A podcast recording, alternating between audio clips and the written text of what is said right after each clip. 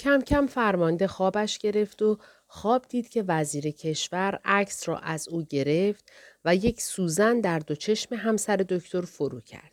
و در حالی که مثل ساهران ورد می‌خوان می‌گفت تو چهار سال پیش به کوری مبتلا نشدی ولی اکنون کور می‌شوی و اکنون که رأی سفید داده ای باید همه جا را سفید ببینی. کارهای تو مانند نیشی به جان ما بود و من حالا با این سوزن تو را نیش می‌زنم. فرمانده ترسان و در حالی که خیس عرق شده بود از صداهای فریاد همسر دکتر و قهقه زدنهای وزیر در خواب از جا پرید. عجب خواب ترسناکی بود. همینطور که داشت لامپ را روشن می نمود زبانش دچار لکنت شده بود. عجب خواب ترسناکی بود. مغز ما چطور می تواند چنین صحنه را در خود به وجود آورد؟ ساعت هفت و نیم بود. باید آماده رفتن به پاسگاه شش شمالی می‌شد. از اینکه آن کابوس وحشتناک او را بیدار کرده بود خوشحال بود. به سختی بلند شد. در سر و پاهایش احساس سنگینی می کرد.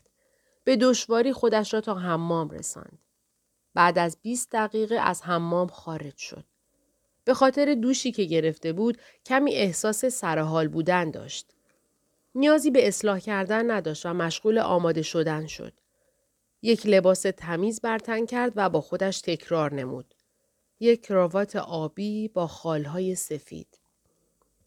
سپس به طرف آشپزخانه رفت تا قهوه دیشب را گرم کند. بازرس و گروهبان هنوز بیدار نشده بودند. با بیمیلی از بیسکویت یک تکه خورد و بعد یک تکی دیگر هم خورد و برخاست و رفت که مسواک بزند. آنگاه به اتاق خواب برگشت و یک پاکت نسبتا بزرگ جهت گذاشتن عکس و آدرس ها در داخل آن برداشت. البته ابتدا آدرس ها را در داخل یک کاغذ دیگری یادداشت نمود و بعد داخل پاکت گذاشت. و زمانی که وارد اتاق پذیرایی شد متوجه سر و صدایی از اتاق زیردستان خود شد. و دیگر منتظر آمدن و دیدن آنها نشد و در هم نزد. فقط روی یک کاغذ برای آنها یادداشتی گذاشت که در آن نوشته بود مجبور شدم زودتر بروم. ماشین را هم با خودم می‌برم. لطفا دستورهای قبلی را انجام دهید و همه دقت و تمرکز خود را روی آن دو زن بگذارید. همان زن پیرمرد که چشم بند مشکی دارد و زن سابق نویسنده نامه و نهار هم یک چیزی بخورید. عصر برای شنیدن گزارش هایتان باز می گردم. دورها مشخص و اطلاعات مورد نیاز در اختیارتان قرار دارد. او از شرکت خارج شد و با آسانسور مستقیم به پارکینگ رفت. نگهبان آنجا حضور داشت. فرمانده صبح به خیر گفت و او هم جوابش را داد. فرمانده وقتی داشت بیرون می‌رفت از خودش سوال کرد یعنی این نگهبان شبها هم درون پارکینگ میخوابد؟ یعنی ساعت کار مشخصی ندارد؟ ساعت هشت و نیم بود. با خودش گفت نیم ساعته می‌رسم. علاوه بر این هیچ ضرورتی ندارد که قبل از آن مرد آنجا باشم. مرغ دریایی گفت آن مرد رأس ساعت نه منتظر من می باشد. پس اگر یکی دو دقیقه دیرتر برسم مشکلی پیش نخواهد آمد. به خوبی آگاه بود که اگر بخواهد زودتر از آن مرد برسد وجهه خوبی نخواهد داشت. چون سربازان پاسگاه شش شمالی وقتی ماشینی را در کنار خط حائل می دیدند به شدت خشمگین می شدند. به همین علت شروع به گاز دادن کرد و با خودش گفت صبح زود دوشنبه ترافیک وجود ندارد. فرمانده می توانست در عرض 20 دقیقه سر قرارش برسد. یک دفعه با صدای بلند از خودش سوال کرد اصلا این پاسگاه شش شمالی کجاست؟ سمت شمال است. ولی شماره شش آن در کجا قرار دارد؟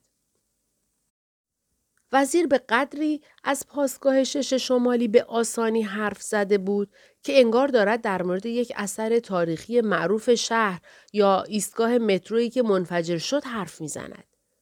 گویی یک جای مشخص بود که همه مردم به راحتی آن را می شناختند. در آن زمان اصلا به ذهن فرمانده خطور نکرد که سوال کند در کجای مرز شمالی. نقشه شهر را جستجو کرد تا بر روی آن پاسگاه شماره شش را بیابد.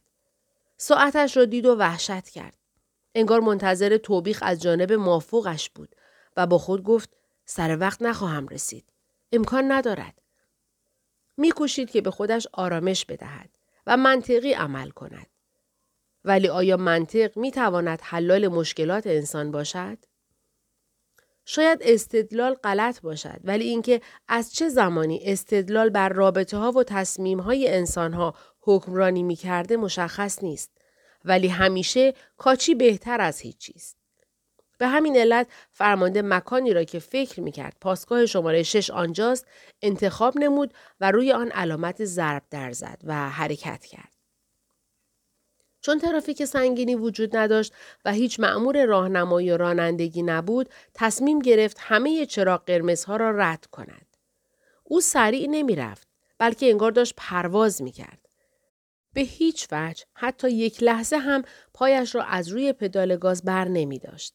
مطمئنا اگر هم چاره جز ترمز کردن در جایی را نداشت به احتمال زیاد مانند آکروبات های سینما در فیلم های پر از حوادث پشتکی می‌زد که تماشاچی های سینما از جای خود می پریدند. فرمانده هرگز در طول عمرش این گونه رانندگی نکرده بود. ساعت تازه از نه رد شده بود که او به پاستگاه شش شمالی رسید. سربازی جلو آمد که سوال کند این راننده پریشان و مضطرب دنبال چه می گردد و گفت اینجا پاستگاه پنج شمالی است. فرمانده در حالی که آرام داشت قر می‌زد و ناسزا می گفت تصمیم گرفت که دور بزند. ولی با خودش گفت بهترین کار این است که آدرس دقیق را بپرسم. سرباز هم به سوی شرق اشاره نمود و جهت برطرف شدن هر شکی در دو کلمه جواب داد. آن سمت. از بخت خوبی که فرمانده داشت جاده با خط مرزی موازی بود و شلوغ هم نبود و دارای چراغ راهنمایی هم نبود. ماشین را روشن نمود و با سرعت زیاد روی خط زرد کنار جاده حرکت کرد. کل راه بیشتر از سه کیلومتر نبود. بالاخره به پاستگاه شش شمالی رسید. سی متر آن طرفتر یک مرد میانسال منتظر بود. فرمانده با خودش گفت انگار از من کم سنتر است و در حالی که پاکت را برداشته بود از ماشین پایین آمد. با هیچ سربازی مواجه نشد. خب حتما سفارش کرده بودند که آن طرف نایستند و هنگام تحویل دادن اسناد و مدارک نگاه نکنند. فرمانده جلو رفت. همینطور که پاکت را در دست داشت با خود می گفت نباید در مورد علل تأخیرم حرفی بزنم. اگر بگویم سلام روز بخیر بابت تأخیر مرا ببخشید چون آدرس را گم کرده بودم مرغ دریایی یادش رفت که مکان مشخص ملاقات را به من بگوید و این گونه حرفها مشکوک می شود که نکند من آن فرد مورد نظر نباشم و بعد به سربازان اطلاع می دهد تا مرا بازداشت کنند و خودش اسلحه به دست می شود و فریاد می زند مرگ بر رأی سفید مرگ بر افراد خائن و خرابکار فرمانده نزدیک مرز رفت مرد همانطور ایستاده بود و اصلا حرکتی نمی کرد. دست راستش را داخل جیب بارانیش کرده بود تا طبیعی جلوه کند. فرمانده فکر کرد او اسلحه دارد و رفت جلو و گفت ما به قدر کافی وقت داریم. مرد بدون آنکه لبخند و چشمکی بزند گفت اصلا وقت نداریم. فرمانده پاکت را به او داد. فرمانده فکر کرد شاید الان کمی با هم حرف بزنند و روز به خیر بگویند و در مورد صبح دلپذیر دوشنبه حرفی رد و بدل نمایند. ولی مرد فقط گفت خیلی خوب شما می توانید برگردید. من هم این پاکت را به صاحبش می رسانم. فرمانده سوار ماشین شد و دور زد و آنگاه به طرف شهر برگشت. حس ناخوشایندی داشت چون فکر می کرد بازی را باخته و ناامید شده بود. کوشید تا خودش را آرام کند و با خودش گفت اگر آن پاکت را خالی تحویل آن مرد می دادم چه اتفاقی می افتاد؟ معلوم است وزیر در حالی که از شدت خشم در حال انفجار بود زنگ می‌زد و دلیل می‌خواست. فرمانده هم با قسم خوردن به همه مقدسات روی زمین و آسمان می گفت که من پاکت را مطابق دستور با عکس و توضیحات تحویل دادم. و بعد می گفت مرغ دریایی مأموریت من زمانی به پایان رسید که مأمور انتخابی شما اسلحه را در جیب خود گذاشت و دست راست خود را از جیب بارانیش بیرون آورد و پاکت را از من گرفت. وزیر فریاد می‌زد ولی داخل پاکت چیزی نبود. خود من آن را باز نمودم. و فرمانده هم در جواب با خیال راحت می گفت این دیگر به من مربوط نمی شود. مرغ دریایی. وزیر دوباره فریاد زنان می گفت فکر کردی نقشه شما را نمی‌دانم؟ قصد دارید با این کار خود به پشتیبانی از آن زن بپردازید؟ چه پشتیبانی مرغ دریایی؟ دوست ندارید آن زن محبوبتان ذره ای آسیب ببیند؟ او زن محبوب من نیست ولی او در این ماجرا هیچ گناهی ندارد مرغ دریایی. به من مرغ دریایی نگویید. مرغ دریایی پدرت است. مادرت است. من وزیر کشور می باشم. پس اگر قرار نیست وزیر کشور مرغ دریایی باشد پس من هم دیگر توتی دریایی نیستم. بهتر است بگویی که از این به بعد توتی دریایی فرمانده نیست. این گونه هم می شود امروز دوباره یک نسخه از آن عکس را برایم ارسال کنید. ندارم. باید پیدا کنید حتی در صورت نیاز بیش از یکی. از کجا بیاورم؟ راحت است. از همان جایی که آن یکی را آوردید به خانه همسر دکتر بروید که پشتیبانیش را می کنید. خانه های دیگر را هم بگردید. مطمئنم نمی‌خواهید بگویید که عکس تنها نسخه موجود بود. در حالی که به شدت ناراحت بود، تقریبا به مرکز شهر رسیده بود. زندگی در آنجا خیلی آرام در جریان بود. با وجودی که نگرانی در چهره برخی آبران موج می‌زد ولی با این حال آرام جلوه می کردند. او به یک کافه رفت تا یک صبحانه درست و حسابی نوشجان کند که مزه قهوه مانده و بیسکویت بیات شرکت بیمه را از خاطر ببرد. او آب پرتقال طبیعی تازه به همراه نان توست و یک فنجان قهوه با شیر درخواست کرد. لحظه بعد که گارسون با سینی در دستش نزدیک آمد و طبق معمول رسم قدیمی یک دستمال را روی نان صبحانه انداخته بود که یخ نکند زیر لب گفت خدا پدر و مادرت را رحمت کند. فرمانده از گارسون طلب روزنامه صبح را کرد. اخبار صفحه اول به حوادث بین المللی و جهانی پرداخته بود و به مسائل داخلی هیچ اعتنایی نداشتند. فقط یک بیانیه از وزارت امور خارجه وجود داشت و در آن وزیر امور خارجه گفته بود قصد دارد برای حل مشکل پایتخت سابق با سازمان ملل متحد مذاکره نماید و به احتمال زیاد آن را برای دیوان عالی لاه ارسال می کند تا اتحادیه کشورهای اروپایی، سازمان همکاری و توسعه اقتصادی، اوپک، ناتو، بانک جهانی، صندوق جهانی پول، سازمان بین المللی انرژی اتمی، سازمان جهانی کار، سازمان هواشناسی بین المللی و های دیگر جهانی که اسمشان را نگفته بود پرونده را مطالعه کنند و راجع به آن نظر بدهند. فرمانده با خودش گفت حتما مرغ دریایی از این موضوع ناراحت است. مانند فردی که شیرینیش را میقاپند. مثل آدمی که قصد دارد به دور دست ها بنگرد سرش را از روی روزنامه بلند کرد و با خودش گفت شاید هم به همین علت عکس و آدرس ها را می‌خواست. وزیر کشور آدمی نیست که اجازه دهد دیگران از او پیشی بگیرند. مطمئنم که قصد دارد یک بازی کثیف را شروع نماید. با خودش گفت کل روز را وقت دارم و می توانم به کارهای دلخواهم بپردازم. سپس فکرش متوجه بازرس و گروهبان شد. با خودش فکر کرد که عجب دستورهای مسخره ای را به آنها ابلاغ کرده ام. حتما پشت یک درخت یا در پنهان شده بودند و منتظر بودند تا ببینند چه موقع از خانه خارج می شوند. بازرس به این امید است که دختر را با عینک دودی ببیند. ولی گروهبان منتظر زن سابق نویسنده نامه بود. بدترین وضع برای معمور موقعی بود که پیرمرد با چشمند مشکی بیرون می آمد. در صورتی که تعقیب زن جوان جذابیت بیشتری داشت. و همچنین پیرمرد دارای یک چشم بود و افرادی که از یک چشم برخوردارند تمرکز بیشتری دارند که قبلا هم این مسئله ذکر شد. فرمانده از خودش پرسید در حال حاضر وظیفه من چیست؟ او گارسون را صدا زد و روزنامه را به او پس داد و سپس صورت حساب را داد و خارج شد. زمانی که رفت پشت فرمان قرار گرفت ساعتش را نگاهی کرد. دید ده و نیم است و گفت این دقیقا همان ساعتی است که به همسر دکتر و دکتر قول داده بودم که برای بار دوم بازجویی می‌روم. باز خودش گفت فرصت مناسبی است. مانده بود که چرا این حرف را بر زبان آورده است.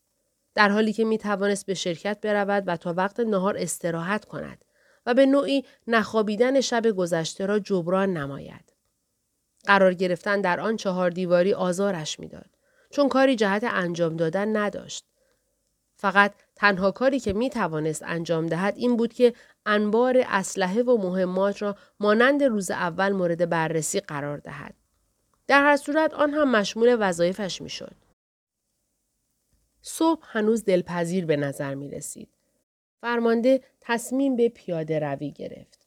چون هوا بسیار خنک بود و قدم زدن بسیار لذت بخش.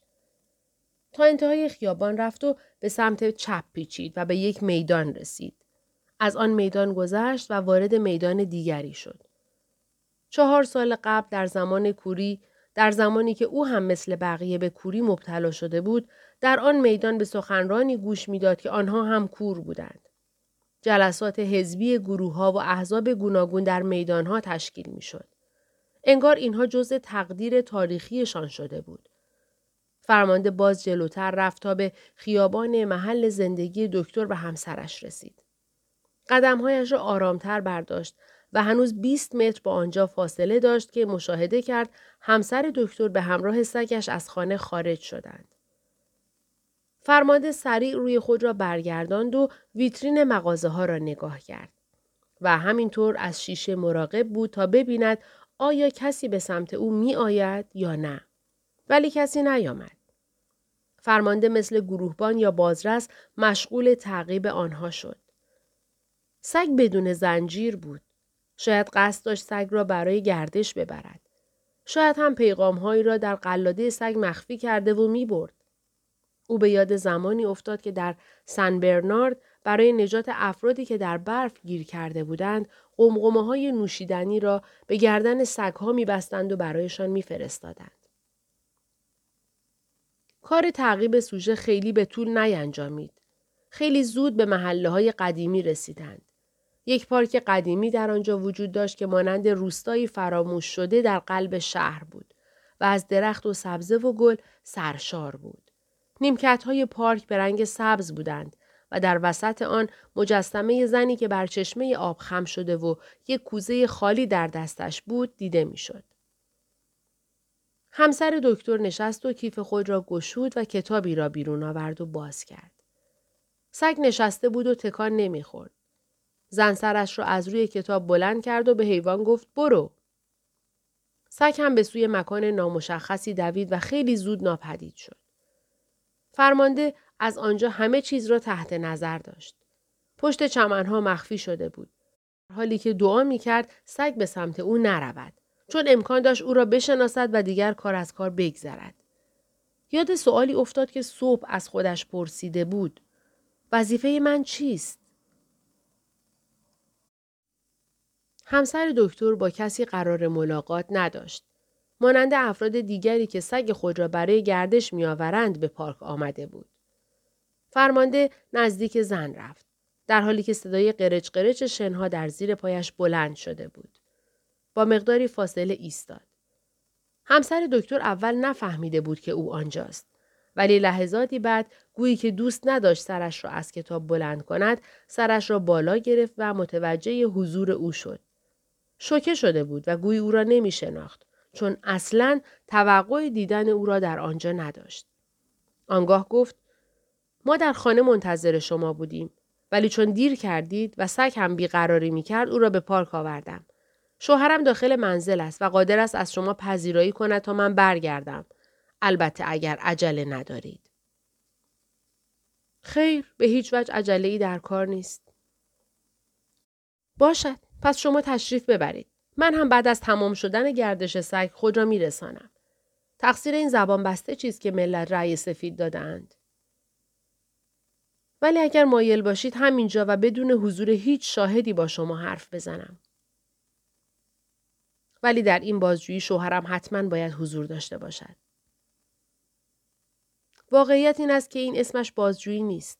اگر مشاهده کنید متوجه می شوید که دفترچم را از جیبم بیرون نیاوردم و ضبط صوت هم همراه هم نیست.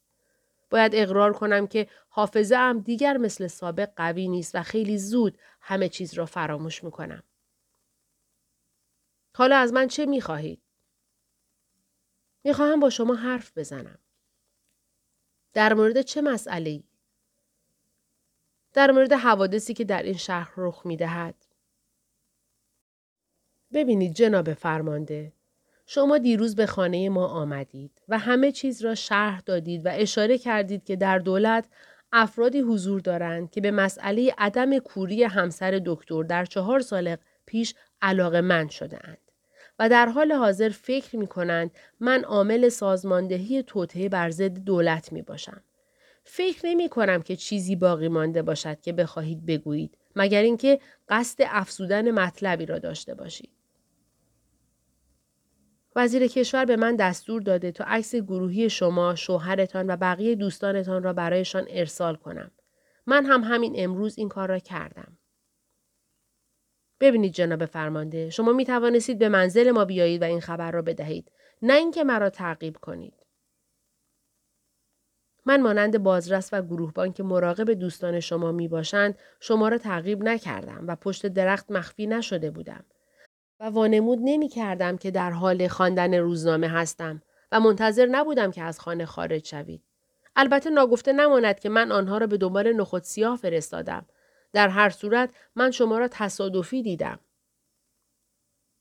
باور این حرف شما کمی سخت به نظر می رسد. هر گونه که دلتان می خواهد برداشت کنید. در هر حال اگر مسئله رخ نمی‌داد نمیفهمیدم که الان عکس ما در دست وزیر کشور است. ولی من به هر نحوی که شده شما را با خبر می کردم. فضولی مرا ببخشید ولی عکس به چه کار ایشان می آید؟ نمی‌دانم در این باره حرفی به من نزده اند ولی بوی خوبی از آن استشمام نمی کنم. یعنی شما نیت نداشتید برای دوم به بازجویی بیایید؟ نه امروز و نه هیچ وقت دیگر. چون الان دیگر از کل قضیه آگاهی یافتم. بفرمایید بنشینید و تعریف کنید. خواهش می‌کنم مانند مجسمه این زن با کوزه خالی در دست سر پا نایستید. سگ از پشت بوته ها بیرون آمد و دوان دوان به سمت فرمانده آمد و پارس کرد و فرمانده هم بی اختیار دو قدم به عقب رفت. زن در حالی که قلاده سگ را در دست داشت گفت نگران نباشید حمله نمی کند. از کجا فهمیدید که من از سگ ها می ترسم؟ خبر نداشتم. فقط زمانی که به خانه ما آمدید فهمیدم. یعنی تا این حد مشخص بود؟ بله. سگ دیگر پارس نمی کرد. ولی صدای قره از گلویش بیرون می آمد که شبیه صدای بم ساز بادی ناکوک بود. زن گفت بهتر است بنشینید تا فکر نکند قصد آسیب رساندن به من را دارید. فرمانده با فاصله و با رعایت احتیاط نشست. بعد سوال کرد اسمش استیدی است؟ نه، کنستانت است. ولی من و بقیه دوستانم او را اشکلیس صدا می کنیم. چرا؟ چون چهار سال قبل وقتی من اشک می ریختم او نزد من می آمد و اشکایم را لیس می زد. اوه پس دو معجزه رخ داده بود. چرا می‌گویی دو معجزه؟ معجزه اول کور نشدن شما و دومی وجود یک سگ مهربان که اشکای صاحبش را لیس می‌زد. آیا این مسئله واقعیت داشت یا شما آن را خواب دیده اید؟ جناب فرمانده، این جریان واقعیت دارد. هرچند خیلی از خوابها هم واقعی است. امیدوارم این حرف در مورد همه خوابها صدق نکند. چرا؟ همینطوری گفتم. فرمانده راستش را نمی گفت. به خودش اجازه نداد این حرف را بزند و با خودش گفت خدا نکند که مرغ دریایی با سوزن چشمهای تو را کور کند. سگ نزدیک آمد و پوزهش را به زانوی فرمانده مالید و با نگاهش به او گفت که نترس. قصد آسیب زدن به تو را ندارم. فرمانده خیلی آرام با دستش سر حیوان را نوازش کرد. دلش می‌خواست اشک بریزد تا معجزه دوم دوباره تکرار شود. همسر دکتر کتاب را داخل کیفش قرار داد و گفت برویم. فرمانده سوال کرد کجا؟ امروز نهار خانه ما مهمان هستید. البته اگر کار مهمتری ندارید. مطمئنید؟ از چه چیزی؟ از اینکه من سر یک میز با شما غذا بخورم؟ بله مطمئنم. ولی آیا شما از این دعوت نگران هستید؟ با توجه به اشکایی که در چشمان شما جمع شده است نه. ساعت از هفت بعد از ظهر رد شده بود که فرمانده وارد شرکت شد. با دو دستیارش مواجه شد که در انتظار او بودند. مشخص بود که هیچ رضایتی از کارشان نداشتند. فرمانده سعی کرد تظاهر کند که حالش از لحاظ روحی بسیار خوب است. گرچه این گونه نبود. بعد با مهربانی سوال کرد چه خبر؟ بازرس گفت اگر اصلا از شرکت بیرون نمی رفتیم و در خواب به سر می بردیم خیلی سودمندتر بود. برای چه؟ در مدت عمرم مأموریتی به این بیخودی نداشتم. فرمانده حرف او را قبول داشت. قصد داشت بگوید تازه اولش است ولی سکوت را ترجیح داد و چیزی نگفت. بازرس در ادامه گفت ساعت ده بود که وارد خیابان محل زندگی زن سابق نویسنده نامه شدم. گروهبان گفت استفاده از کلمه سابق غلط است. برای چه؟ چون هر کس که بشنود فکر می کند نویسنده نامه با زن دیگری ازدواج کرده و حال اینکه اصلا اینطور نیست. خب باشد. از این پس کلمه سابق را استفاده نمی کنم. بله. ساعت ده بود که به محل زندگی زن نویسنده نامه رسیدم. حالا خوب شد. ولی این هم مسخره به نظر می رسد. چرا؟ گویی قصد معرفی کردن او را دارم. فرمانده گفت این بحث را به وقت دیگری موکول کن و اصل مطلب را بگو. بله تا زور در خیابان ماندم ولی آن زن از خانه خارج نشد که نشد. از سکوت حاکم بر شهر خیلی متعجب شدم. شهر خیلی سر و سامان نداشت. اینطور که به نظر می رسد اکثر شرکت ها تعطیل شدهاند و آن چندتایی هم که باز هستند نصف نیمه مشغول فعالیت هستند. و به همین دلیل کسی علاقه ندارد که صبح زود از خواب بیدار شود. گروهبان گفت چه شانس خوبی دارند. فرمانده که حوصلهاش سر رفته بود سوال کرد بالاخره از خانه خارج شد یا نه؟ بله تقریبا ساعت دوازده و روب بود. بله به طور دقیق در همین ساعت. چرا می‌گویی به طور دقیق؟ چون در همین لحظه بود که ساعتم را نگاه کردم و دیدم که دوازده و روب است. خب بعد چه شد؟ بازرس آهی عمیق کشید و گفت با حالتی مضطرب چشم به تاکسی ها دوخته بودم چون می ترسیدم که سوار یکی از آنها بشود و من جا بمانم. در هر صورت مانند دیوانه ها منتظر ماندم ولی از شانس خوبی که داشتم این مسئله پیش نیامد. خلاصه شروع به تعقیب او نمودم و خیلی طول نکشید که متوجه شدم مقصدش کجاست. کجا؟ اگر بگویم میخندید قربان. نه نمیخندم بگو.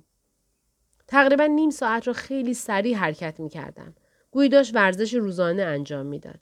به حدی که دیگر نفس برایم نمانده بود. او به محله پیرمرد با چشمند مشکی و دختر با عینک دودی رسید. همان زن روسپی.